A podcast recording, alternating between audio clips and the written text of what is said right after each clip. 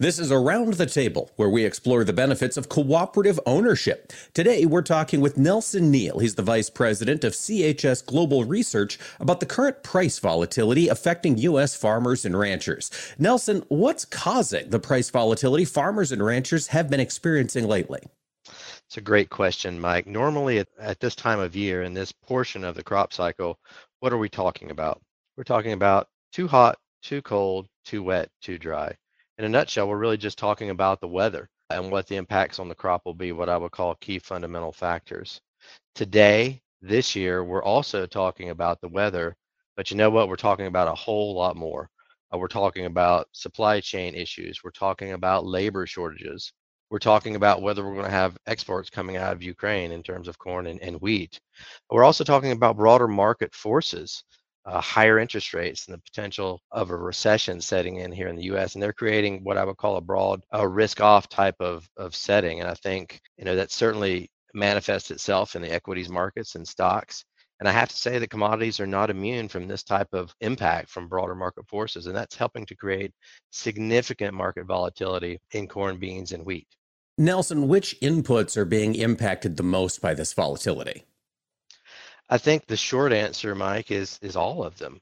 Uh, whether you're looking at crop protection prices or you're looking at the price of urea or diesel fuel for your farm equipment, or even looking at the prices of, of corn and beans on the other side of the margin equation, none of these have been immune from the volatility and, and some of the increasing price levels that it, we have seen.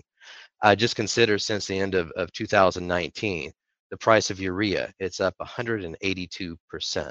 Diesel fuel prices up 81%. Corn, on the other side of the equation, is up 105%, and soybeans are up 77%. In a nutshell, these types of inflationary forces and market volatility are all around us. Nelson, how should these market conditions affect purchasing decisions on farms and ranches?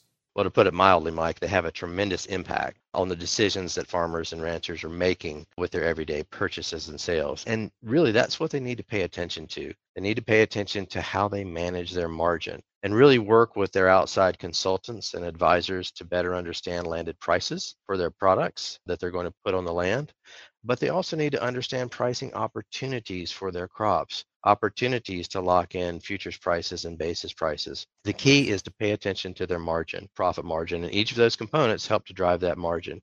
In this type of environment where we've seen significant market volatility, we've got to place, and farmers and ranchers need to place heightened attention on managing each of those components. Nelson, inflation is everywhere. What impact do you see inflation having here on economic volatility in the future? Well, Mike, it's a, it's a great question. Inflation is all around us, as we've as we've talked about a little bit earlier.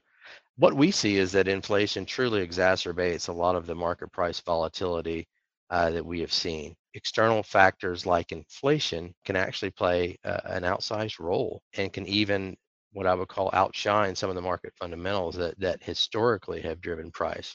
As the Federal Reserve makes moves to increase interest rates and potentially tamp down on that inflation, I think what you're going to see is that these broader market forces in some cases can overshadow uh, what's happening in and on the farm with the crop. Nelson, this extreme volatility we're seeing in the markets, is there a plus side for agriculture? Of course, there is you know, we talked about significant market volatility in crop inputs and how that could potentially be a negative and, and needs to and farmers and ranchers need to pay close attention to the prices of those crop inputs. The flip side of that is a lot of the volatility and some of the price levels that we've seen uh, associated with crop inputs, we're seeing that mirrored in the price that's associated with with the crop itself when we're talking about corn and soybean prices. There are opportunities, I, I think, for farmers and ranchers to to understand what the price that could be received for their crop is uh, and again really focusing on managing that margin and, and having a true understanding of both input prices and output prices because uh, there could be potential opportunities uh, for farmers and ranchers to, to lock in a, a, what i would call a reasonable margin CHS is hosting Around the Table Live on August 4th, where you can hear more from Nelson and other experts on ag price volatility and what you can do to protect your risk. To get more information and to register for Around the Table Live on August 4th, visit chsinc.com slash markets.